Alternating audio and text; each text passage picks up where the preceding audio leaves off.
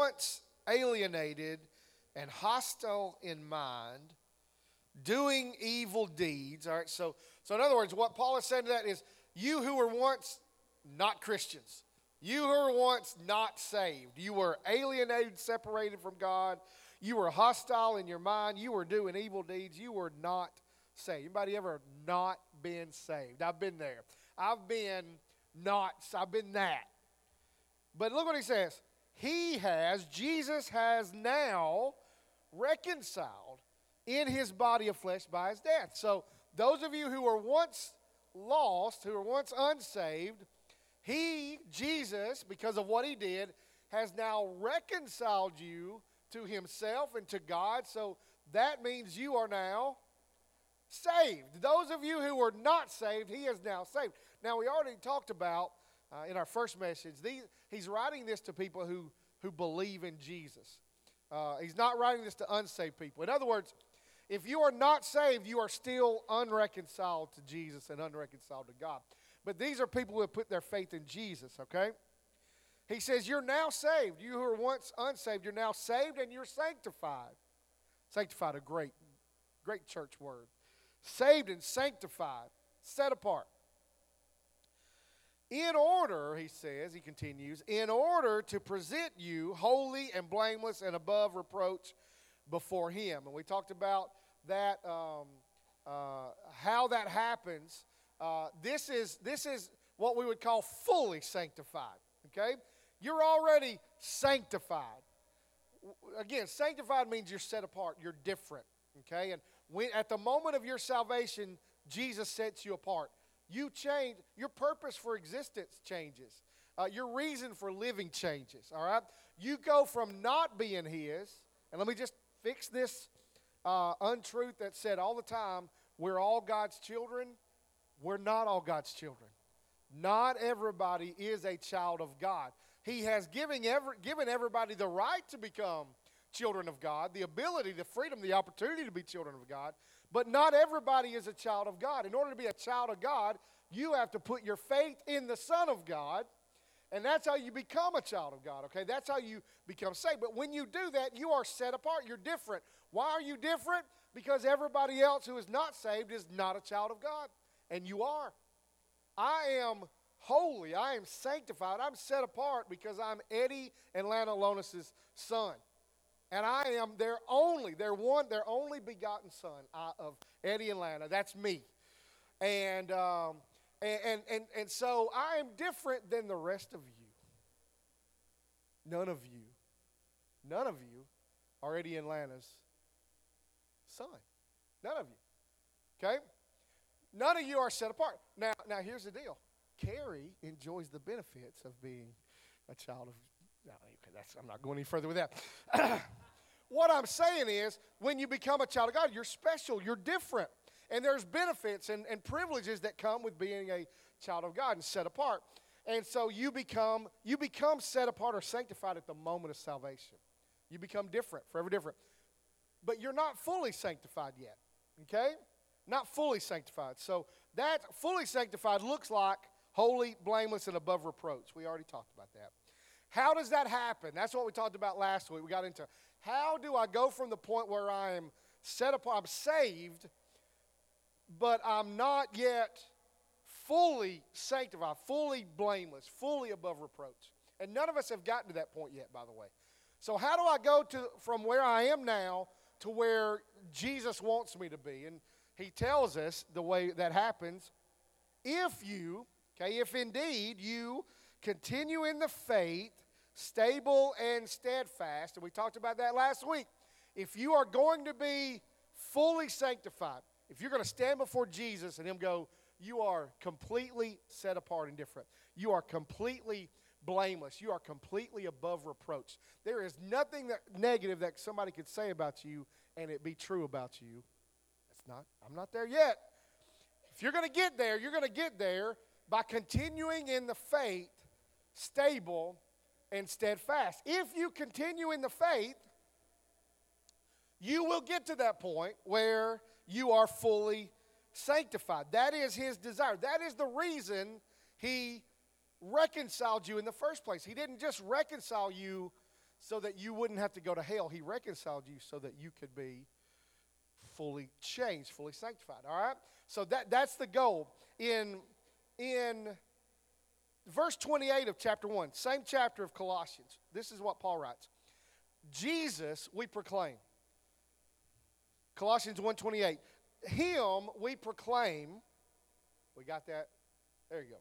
Him we proclaim, warning everyone and teaching everyone with all wisdom, so that we may present everyone mature in Christ. How many of you know not everybody that's in Christ is mature in Christ? yes. Yes. There's a lot of immature Christians, okay?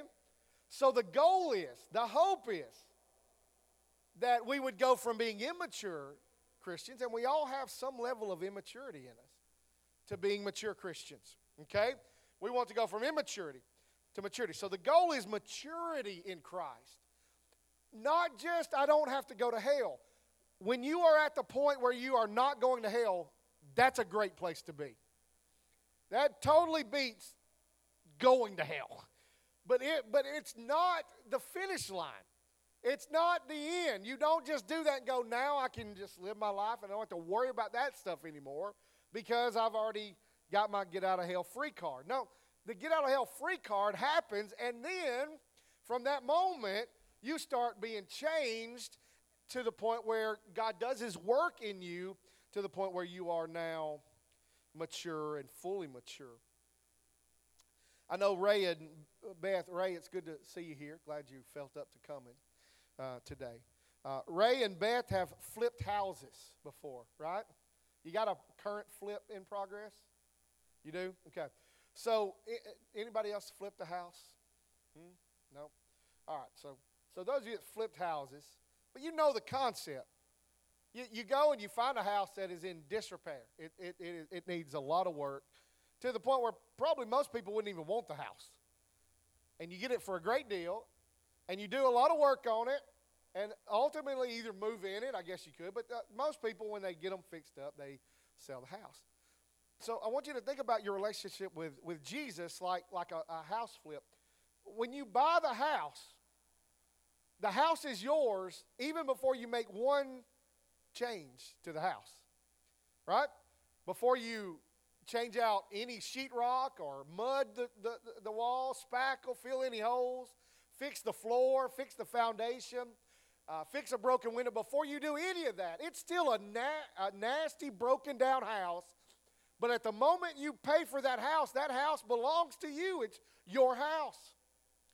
But you buy that house not for the purpose of keeping a nasty, broken down house. You buy the house for the purpose of fixing the house up so that one day the house will no longer be broken down. It can then be a nice house and you can use it for your own purposes, all right?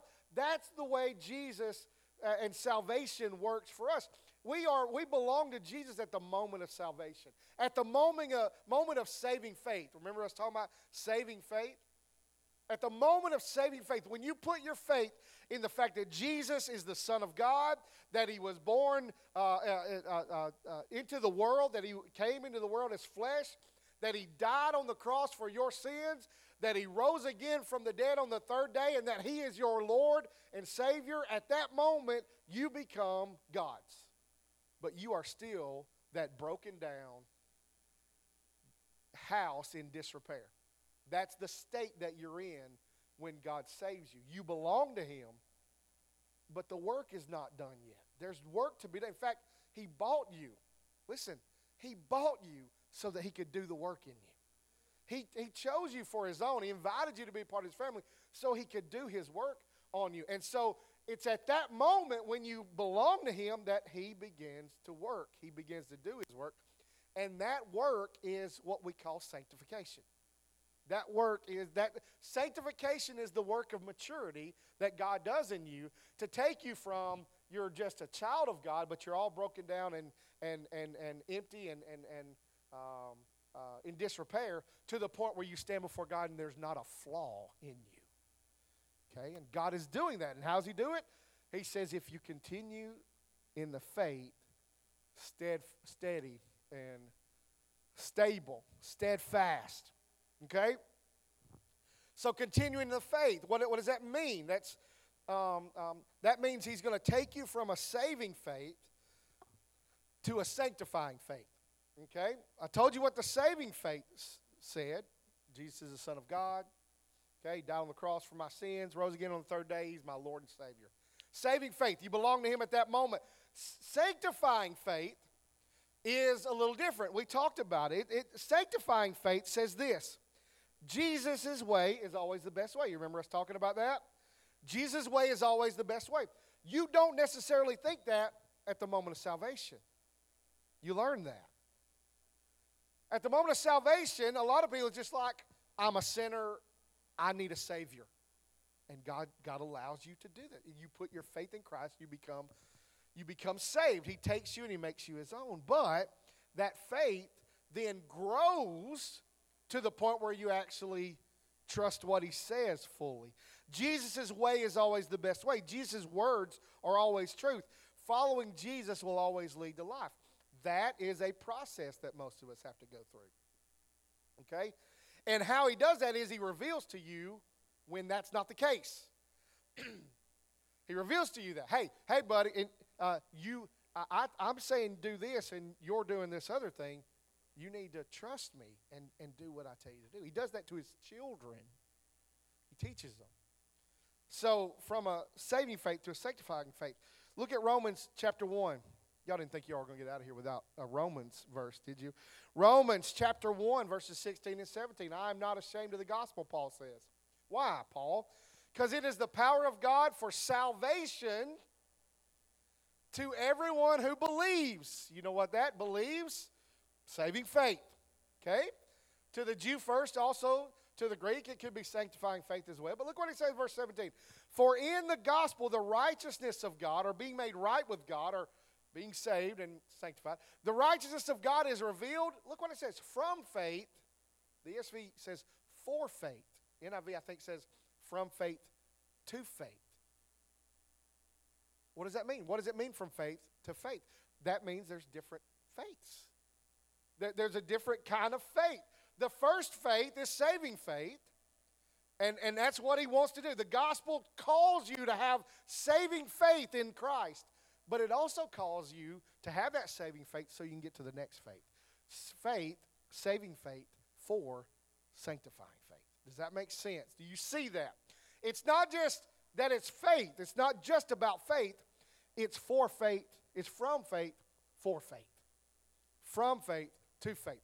The saving faith to the sanctifying faith. And what is the sanctifying faith? I believe that Jesus, what Jesus said is true.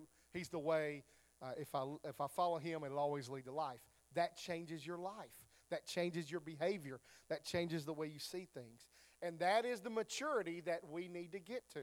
Because there are still areas. Here's why we're not fully mature yet, because there are still areas where we don't do that. Where we still think Jesus said it, yeah, but. Yeah, but. If Jesus knew my situation, he wouldn't have said that. That does not, what Jesus said does not apply to my situation. Or maybe you don't even think about that logically, but you're not living it out. You're holding resentment against people. You're not forgiving people. You're not loving your enemies. You're doing bad to your enemies or wanting to. You hold hatred in your heart for people that are not like you. That's not, that's not trusting that Jesus' way. That's saying, no, I'm going to go my own way. That's not the way that Jesus said. So we got some growth to do. So if we're going to get to where Christ wants us to be or where Christ deserves us to be, it's going to take a sanctifying faith, okay? But not just a sanctifying faith. He says also, go back to verse 23. If indeed you continue in the faith, what does it mean to continue in the faith? Saving faith to sanctifying faith. If you continue in the faith, stable and steadfast, because you can quit believing. You can quit. It's not a given that you're going to continue in the faith. Many people fall from the faith. Jesus' parable of the sowers. There were people that received the word with joy immediately and then died out. They received it, they believed it, they sprung up quickly. And then when troubles came, what happened? They died. They withered. They went away.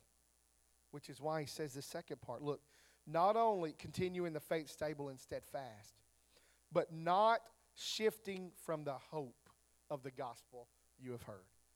Not shifting from the hope of the gospel. So, if we're going to get to where Christ wants us to be, it's going to take a sanctifying faith and a this is it, this is key, satisfying hope. A satisfying hope. What does it mean to have a satisfying hope? A hope that satisfies like a Snickers. A Snickers. It really satisfies, right? So they say. But what does it mean to have a satisfying hope? A satisfying hope, I'll put this in your bulletin. A satisfying hope is a hope that appreciates any and every trouble or hardship. Anybody, anybody fit that? Anybody in here have a satisfying hope? You appreciate any and every trouble or hardship. You fill in the blank with what you want trouble and hardship to be. No matter how difficult it is, regardless of how difficult it is. Because this satisfying hope knows that God will more than make up for it in the end. God will more than make up for it in the end. Paul spoke about this in 2 Corinthians chapter 4 verses 16 and 17. He said, "So we do not lose heart, though our outer self is wasting away." In other words, there's some terrible things happening on the outside of us. Terrible situations we're going through. And I'm sure if I asked you, there are multiple, probably hundreds of situations that you are going through that are extremely hard right now. If we just shared all of them, we have more than one hard things that are going on right now. We talked about funeral expenses in our announcements, our funerals in our announcements. These are some hard things. We don't lose heart, though our outer self is wasting away, but our inner self is being renewed day by day. This is not a change in what's going on on the outside. This is something that happens on the inside of you. What happens? What is, the, what is it that's inside of us that makes our faith, I mean, our hope, satisfying? Verse 17. For this, Paul says, light and momentary affliction. This light momentary affliction. Right there you go. Well, Paul's not talking about me, right? He can't be talking about me because my troubles are not light and momentary. This light, let me just read to you what Paul's light and momentary afflictions are. I'm skipping the EasyWorship people are going to be thrilled with me. But anyway, in uh, 2 Corinthians chapter 11, these are the light momentary afflictions Paul is talking about. Some of you know them, but I just want to read. I want you to think about this is what Paul is talking about when he says these are light and momentary. He says, 2 Corinthians 11 24, Five times I received at the hands of the Jews the 40 lashes minus one. They would take a rod or they would take a, uh, a whip and a whip, and they would uh, uh, usually was a leather whip, had leather tails on it. Sometimes it had rock and and and uh, uh, metal and stuff tied into it. You remember Jesus, the scourging. Paul went through this whipping process five times, and they could they could not beat you more than 40 times because it was it would kill you is what, what their idea was. They weren't cru- if they if you were worthy of dying they would have crucified you. But if they just wanted to hurt you real bad they would whip you 39 times. Paul says i've been through that five times. Can you imagine what paul's back looked like? Jesus just went through it once paul went through it five times Three times I was beaten with rods. I wonder if his back had healed up from the whip. Once I was stoned. I believe Paul was stoned to death, and God raised him up. Three times, you didn't want to get on a boat with Paul. Paul, I love you. I'm not going on vacation with you. It just followed you. Three times, three times I was shipwrecked. Three times. I was shipwrecked. A night and a day I was adrift at sea. Can you imagine? No, no. No, no. Can you? I mean, I'd hear that. Eli was at the beach this past week with my mom and dad and a tennis friend, and this tennis friend went in the ocean at night. Crazy. He lived to tell about it, but I ain't doing it. I ain't doing it. And my son didn't. Thank you for wisdom. Or he didn't tell me about it if he did. All right. So, on frequent journeys, never at home, in dangers from rivers, dangers from robbers, danger from my own people, danger from the Gentiles, danger in the city, danger in the wilderness, danger at sea, danger from false brothers, in toil and hardship through many a sleepless night, in hunger, in thirst, often without food, in cold and exposure. And apart from all these other things, there's the daily pressure of me, of my anxiety for all the churches. Paul was a honeybee. Anyway, so that those are the things that Paul talks about when he says our light momentary afflictions.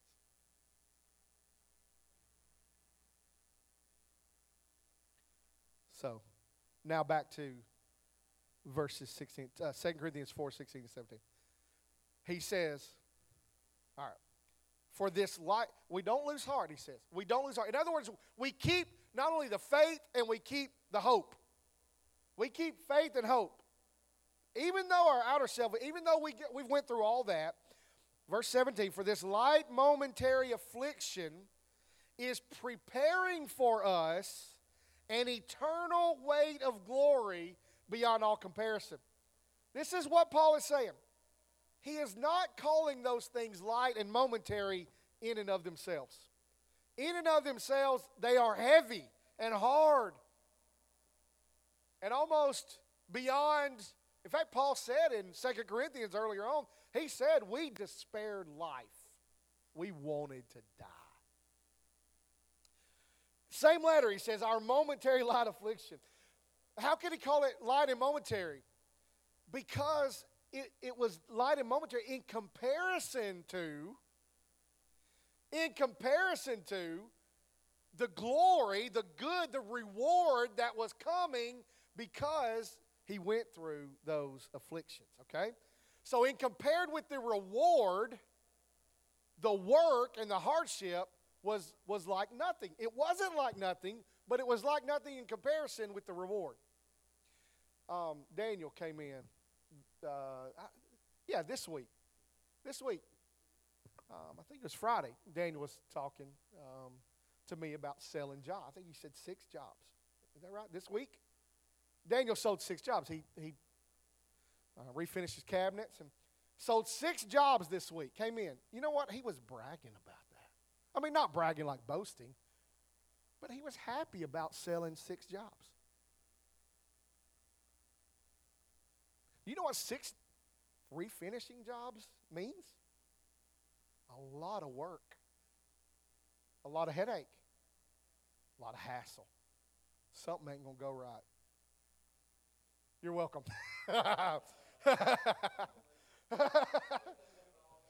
spiritual gift, spiritual gift. yeah. Just wanted to make sure he knew the reality of the situation, you know? A um, lot of work, a lot of time, a lot of effort, okay? Hardship. Like I said, things are going to go wrong. He knows that things always go wrong. Nothing ever goes exactly as planned. So, how could Daniel, knowing that, because he's been in this business long enough to know that, how could he come in my office and talk about selling six jobs and be happy about it? How crazy is Don't you know how much work you're going to have to do? For six jobs, that's overwhelming. No, no, no. He was happy about it because he knew with six jobs came what? Six paychecks. six uh, uh, payments. And it was, it, it was the, it's the payments for those six jobs that makes you talk about the six jobs and be happy about them. You see that? You get that? Now, he could have been miserable and dreading all the work. You can look at it with that perspective. But he was not. His perspective was, dude, I sold six jobs. I'm going to get six. He didn't say that, but that's the idea. That's the idea. That's what it, that's what it means to, to endure hardships for Jesus. That's how you can look at a hardship for Jesus and go, thank you. Not because it's, it's easy or fun. You, you know, it's not like, thank you for this fifth beating I'm getting of 40 of 39 lashes. No, that's crazy. That, that's not Paul's. But but as he looked on it, looked back on it, he was like, I know, get this. I know Jesus is going to make it worth my while. I know Jesus is going to make it worth my while. I know he is because he told me he would. He told me whatever I had to give up for, he would make it up to me. He told me that, and I believe him. That's a satisfying hope. Satisfying hope means I can go. I, I may have to go. I'm going to have to endure tribulation. Jesus said, You're going to have trouble in this world, right? In this world, you will have tribulation, trouble, pain, hardship. But take heart. Don't be downtrodden. Don't be miserable. Take heart. Why? I've overcome the world. One day, Jesus is coming back, and he's going to come back. I read this. This is one of my readings in Psalms this week or last week that, that when the Lord comes back, He's going to bring His reward and His recompense with Him. And I had to look up recompense. I've heard it.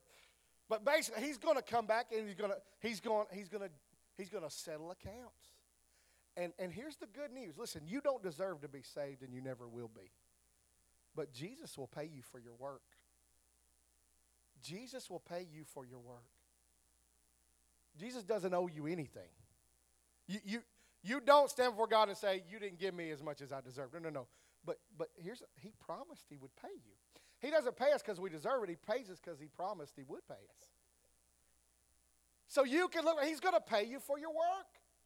That's what Paul is saying. I know that these light and momentary afflictions are nothing compared to what I'm going to get paid at the end. I'm happy scrubbing it. Customer, you want this ain't right? I scratch it. You're right. I'll just fill that in and cash that check at the end. That's what Paul, that's Paul's attitude towards hardship and, and tribulation. Is that yours?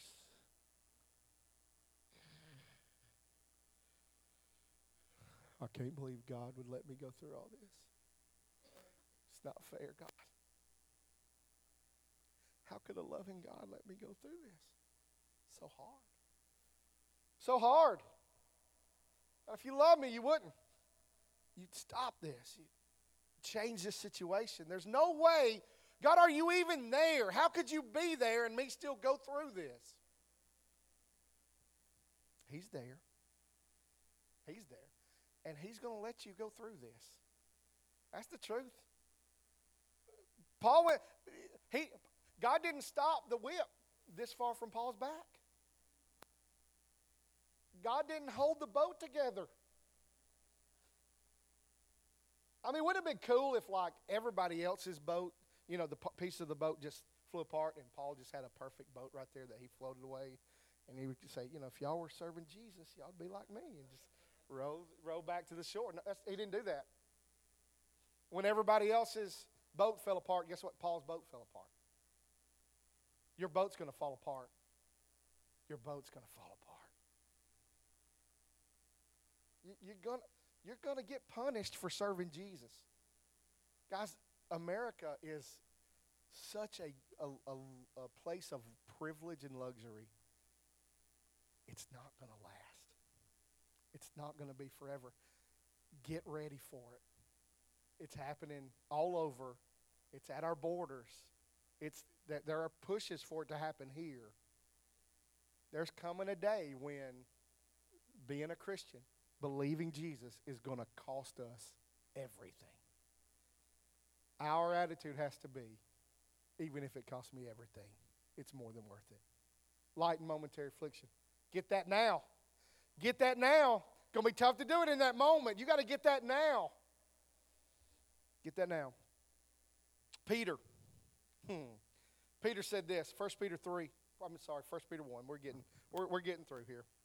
Okay? We're almost done. 1 Peter chapter 1, verse 3. Peter writes this uh, Blessed be the God and Father of our Lord Jesus Christ, Blessed means saying good things about. I got nothing bad to say about God or Jesus. According to his great mercy, he has caused us to be born again into a living hope. That's saving faith. Through the resurrection of Jesus Christ from the dead, to an inheritance that is imperishable, undefiled, and unfading, kept in heaven for you. That's something that's going to happen in the future. This inheritance, it's kept in heaven for us, who, God's, who by God's power being guarded through faith for a salvation ready to be revealed in the last time. Look what, look what Peter says about these people who are suffering. In this you rejoice. By the way, Peter wrote this letter to exiles. Peter wrote this letter to people who were living in Jerusalem, Judea, Judah. Okay? They were living around Jerusalem. And because of the uh, of, of, of political movements, they were cast out and had to flee their country and live in a land that wasn't their own. That could happen to us, by the way. I can't imagine leaving Hazel Green. But there may come a time when I'm living in who knows where. Could be Russia. Look what he says to these people who are, have had to leave their home because of troubles. In this you rejoice.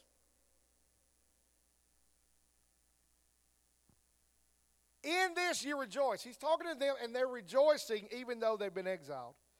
Though now, look what he says, though now, now for a little while, if necessary, you have been grieved by various trials. If necessary, by now, they're exiles.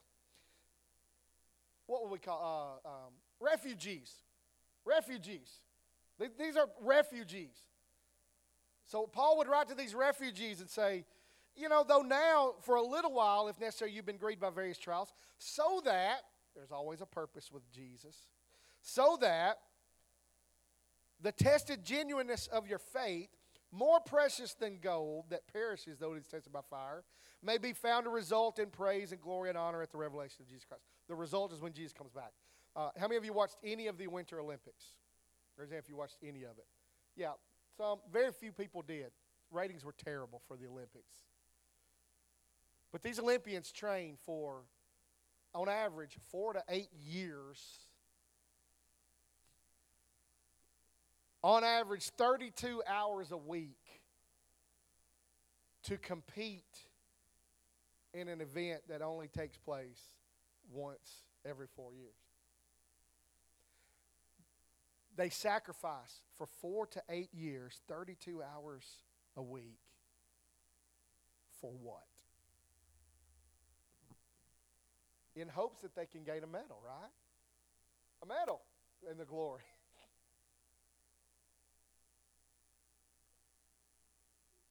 That's what Paul's talking about. This, this, this reward that we have is so much better than a gold medal. And if they're willing to sacrifice all that time and effort to get a gold medal, shouldn't we be willing to sacrifice whatever we got to do? To get this crown that is imperishable. He says it's, it's more precious than gold. Verse 8 Though you have not seen Jesus, you love him. Though you don't now see Jesus, you believe in him, and you rejoice with joy that is inexpressible and filled with glory, obtaining the outcome of your faith, the salvation of your souls. Peter is talking to these refugees saying, Hey, you're rejoicing in this, in this time of trouble. And so you look at Peter and go, Peter, you're so cold. How can you, you're heartless. How could you tell them to rejoice while they're refugees? And then you see what happened to Peter. Peter, in Acts chapter 5, Peter and the other apostles were preaching Jesus in Jerusalem, and the leaders came and said, Quit preaching Jesus in Jerusalem. And what did Peter and the apostles do? They kept preaching Jesus in Jerusalem. They said, We can't help it. We're going to preach Jesus wherever. We're going to speak the name of Jesus wherever. The government said, Quit speaking Jesus. That's coming. That day's coming to us in Hazel Green, Alabama, in Fayetteville, Tennessee, Meridianville, Newmarket, Toney.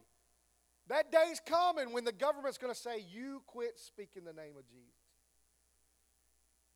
Next day, Peter and the apostles got out there, start speaking Jesus. They bring them in again. Did we not tell you? They wanted to kill him, but they couldn't. Did we not tell you to quit speaking? They're like, we can't help but it, but speak the name of Jesus. Okay? First of all, they got a verbal warning quit. Enough. But then, guess what happened? They couldn't put them to death. So what did they do? They whipped them. It says, it says um, in verse 40, Acts 5.40, when they had called in the apostles, they beat them. You know what they beat them with? Probably that whip. Probably 39 times. They beat them, and guess what they said? Quit speaking the name of Jesus. And then they let them go.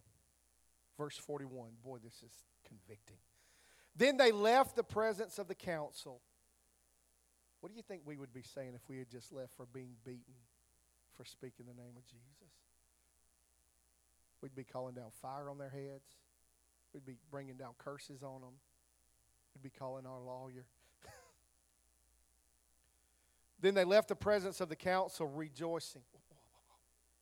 Rejoicing. Rejoicing. They'd just been beaten. Why were they rejoicing? They were rejoicing that they were counted worthy to suffer dishonor for the name of Jesus. And every day in the temple, from house to house, they did not cease teaching and preaching that, that, that the Christ is Jesus. Okay, so it was, it was this honor for serving Jesus.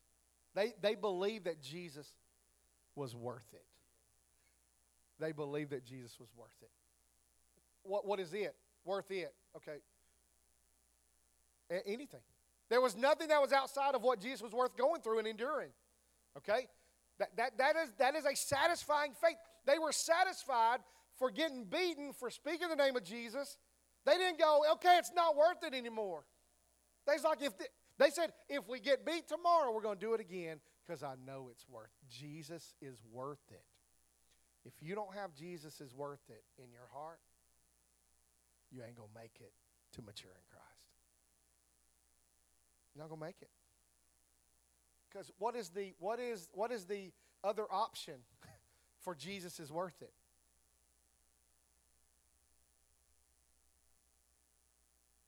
Jesus is not worth it. A lot of people fall into that category. A lot of people that ate the bread, the loaves and the fishes, a lot of those 5,000 decided the next day Jesus wasn't worth it.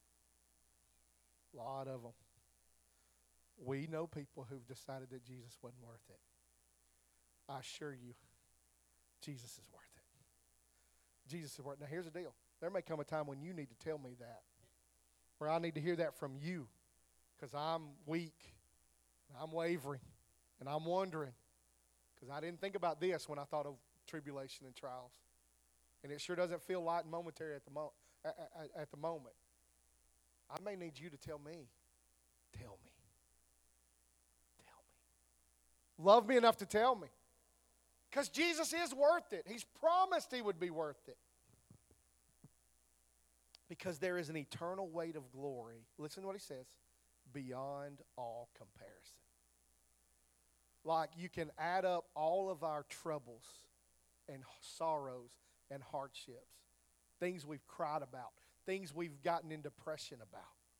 And you can put them all on this side and put what's waiting for us if we keep the faith and keep the hope.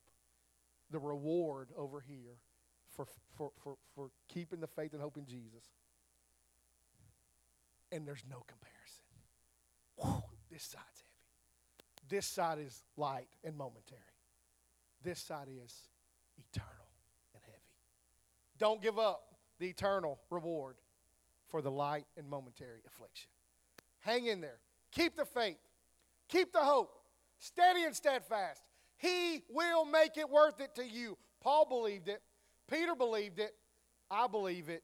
Do you believe it? Do you believe it? You know how we'll know if we believe it?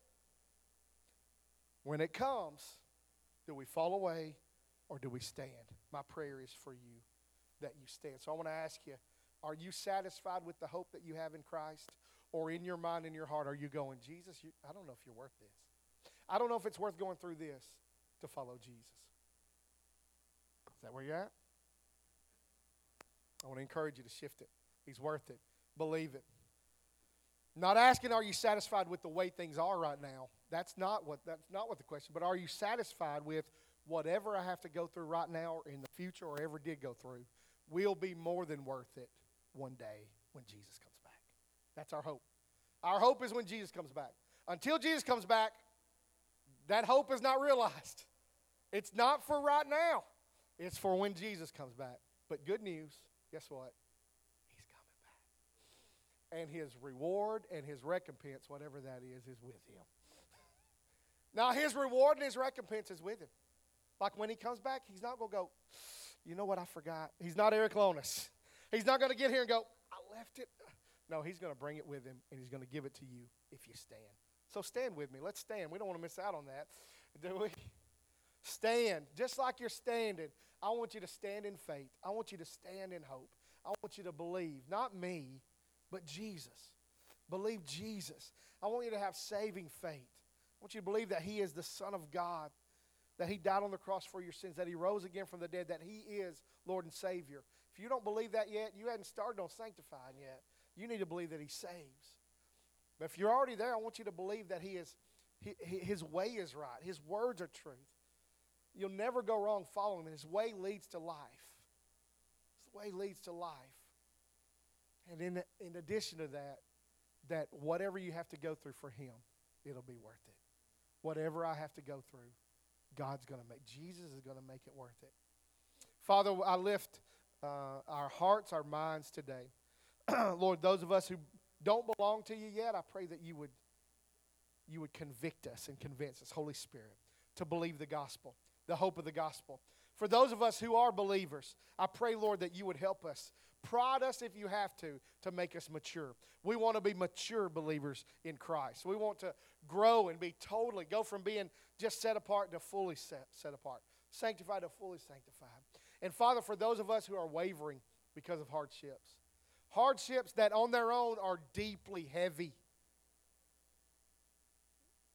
In fact, I'm thankful, Lord, that you allowed Paul to write in 2 Corinthians, we wanted to die. Things were so bad we wanted to die for Paul.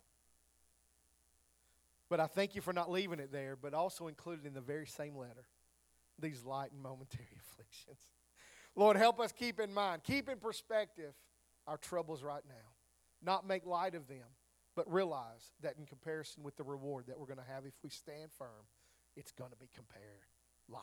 It's going to be light and nothing in comparison. So I pray for that hope to fill us, that we'd have steady faith and a satisfying hope in Jesus. If that's you and your desire, just say amen and amen. And I agree with you, and I